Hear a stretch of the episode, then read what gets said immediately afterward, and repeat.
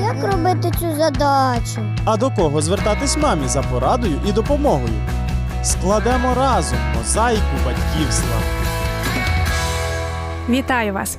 Діти виростають не за один день, і до цього треба докласти чимало старань. Але час пройде дуже швидко, і скоро ми будемо лише згадувати проблеми, які хвилюють нас сьогодні. Одна із них нічний енурез. Більшість дітей цю неприємність переростають.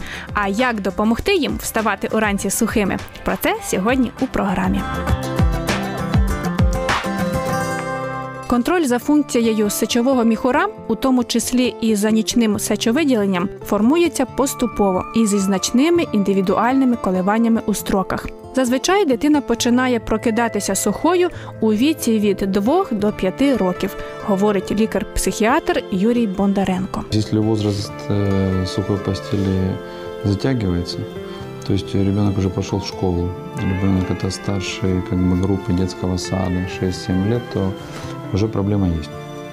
Вот, ее можно называть проблемой. У хлопчиків енурез зустрічається майже удвічі частіше ніж у дівчат. Існує цілий ряд факторів, які можуть викликати нічне нетримання сечі у дитини. Один із них інфекції та патології сечовидільної системи. Почки так устроены, что э, так Бог чудесно устроил. У нас ночью почки отдыхают.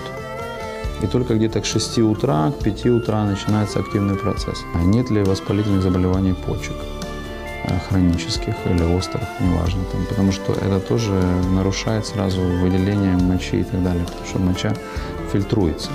В мочевой пузырь уходит очень маленькая часть мочи. За сутки почки фильтруют 200 литров э, первичной мочи, образуют.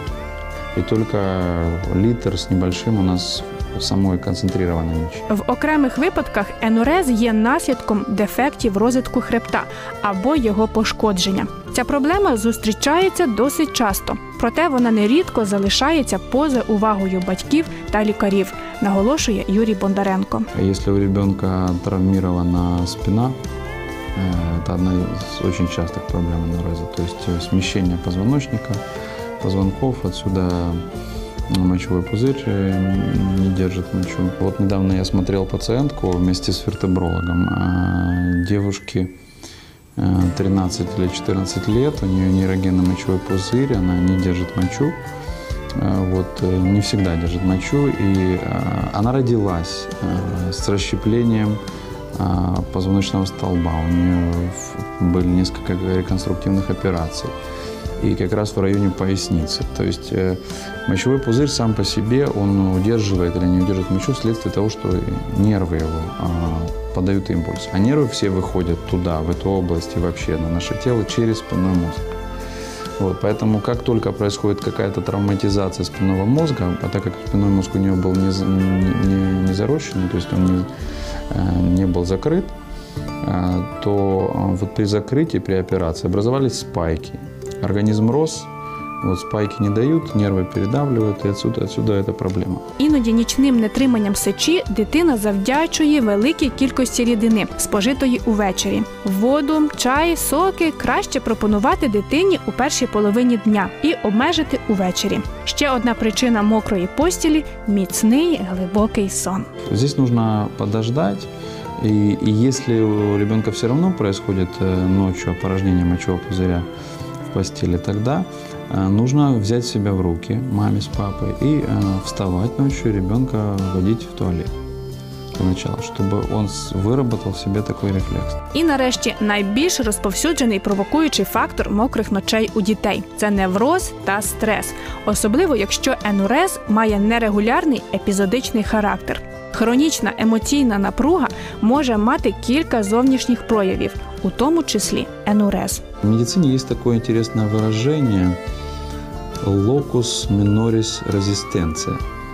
А, Это означает место наименьшего сопротивления. Ну, есть такое выражение, где тонко, там и рвется. Вот у него в его нервной системе а, это слабое место. У некоторых детей это тики, они там дергаться начинают, глаз дергается и так далее. Ну, взрослых даже глаз у нас иногда дергается. У нас, как мы говорим, типает уже. Вот, то есть у каждого свое слабое место. У меня была пациентка, которой такая проблема, и ребенку 14 лет. И мы сидели минут 40, общались, мама, ребенок. Ре- Девочка настолько замкнутая, что она мне не говорила ничего в 14 лет. Она просто кивала головой, або казала так, ни. И мне приходилось контакт вообще установить. Я ее все время хвалил, там что-то какие-то делал комплименты, замечания, чтобы как-то устроить э, контакт с ней.